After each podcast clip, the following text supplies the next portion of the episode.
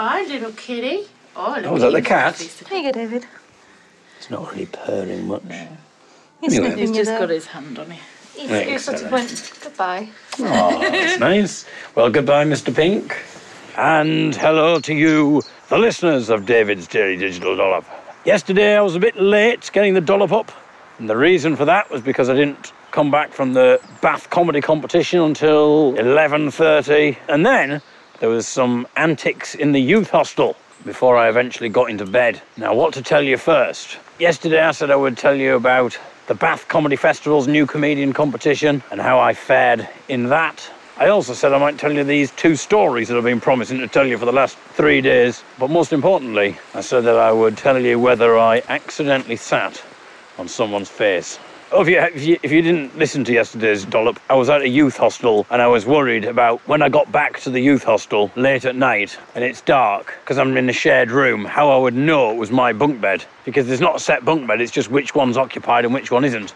I might accidentally think the bed is free and then sit down. Oh, Hiya. Huh. They weren't interested in saying hello to me then. and accidentally sit on someone's face. So we'll come to that a little bit later on. The Bath comedy competition. So, um, so there were 11 people on. Only two of us could go through to the semi-final, which will be taking place on the 12th of April. And I'm pleased to report that I was one of those two people which means I will be returning to Bath on the 12th of April. So book yourself into the YHA. And if you're lucky and you're a man, you might be in the same dormitory as me and you might get your face sat on. It's worth taking a punt, I think. But what a wonderful prize that would be for a David's Daily Digital Dollop listener. Now, by the way, if you're thinking, why only men? That's a bit discriminatory. It's a men's dormitory. I would happily sit on a female David's Daily Digital Dollop listener's face, but unfortunately, you're ruled out of this one. But I might try and find a youth hostel that has shared accommodation and we can do something there. Because I know there'll be letters. There'll be complaints. But that's the 12th of April. I shall be back in Bath to take part in the semi-final. And it's quite a big deal, this one. Winners of this particular competition have included Rob Beckett and Joe Lycett. They won the final. I'm through to the semi-final. There's still a long way to go. I thought it would be nice to take you on a more pleasant walk today. The last two walks have been rather harrowing affairs, and I thought it would just be nice to take you on a peaceful, quiet walk with no complications. I say, as a trip over a tree trunk. We're in Sheffield, in the Rivelin Valley, back at home. And it's not going to be a long dollop today. I will tell you these stories. I'll do that tomorrow. I'll get round to that. But I thought it might be nice just to have a bit more of a peaceful dollop today. Tell you the good news about the comedy competition. Tell you what happened when I got back to the youth hostel. Actually, I've got one more story to tell you, and then we'll leave. I got back to the youth hostel last night, found my room absolutely fine, and then I got into the room and it was really dark. And I just could not tell which beds were occupied by looking at them. There was no way that I could tell. So I crept to one of the bottom beds and I thought, right, well, obviously, ideally, I don't want to grope around. Oh, yeah. No. no, they weren't interested in saying hello either. Interesting. We'll find out on this dollop whether I can actually get someone to say hello to me. Something to look forward to as well. Now, am I giving something away here? Have they maybe heard something in the news about the, the blind man who creeps into bedrooms and sits on people's faces? Maybe. maybe that's the reason. They found me. They're on the phone to the police now. Well, that all depends on whether I did sit on someone's face. We'll find out. Hiya. No, no. we will get someone. I'm going to keep walking around until someone says hello. I mean, it's probably because before I say hello to them, I'm walking down the park shouting about sitting on people's faces. oh, sorry about that. A little bit of wind there. oh, yes, that's why I'm making the sound of a pheasant or whatever it was, and I'm making a joke about it being me farting. Yes, that's the kind of. It's amazing that I won that competition, isn't it?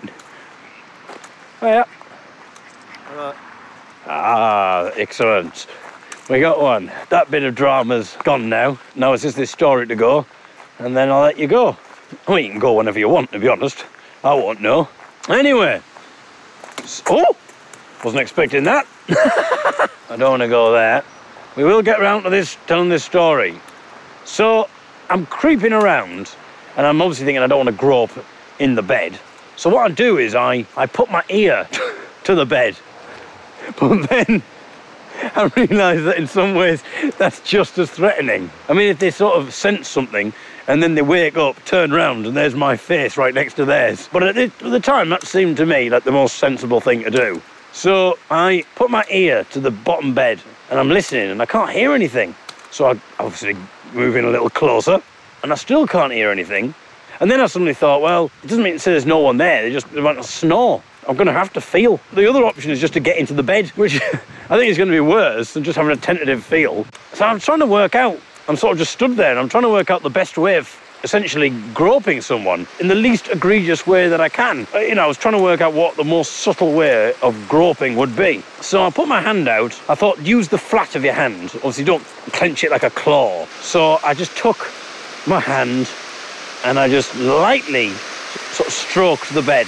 And I'm stroking the bed and I'm thinking, I think that's a leg under the sheets. But I can't tell because it could just be the way the sheets are folded. So I thought I'm gonna have to. I don't know how am I gonna. I'm sort of thinking now how am I gonna do it? Do I go under the sheet a little bit? So I sort of just put my hand under the sheet just to see. And indeed, there was a leg there. So I sort of touched the leg and moved back.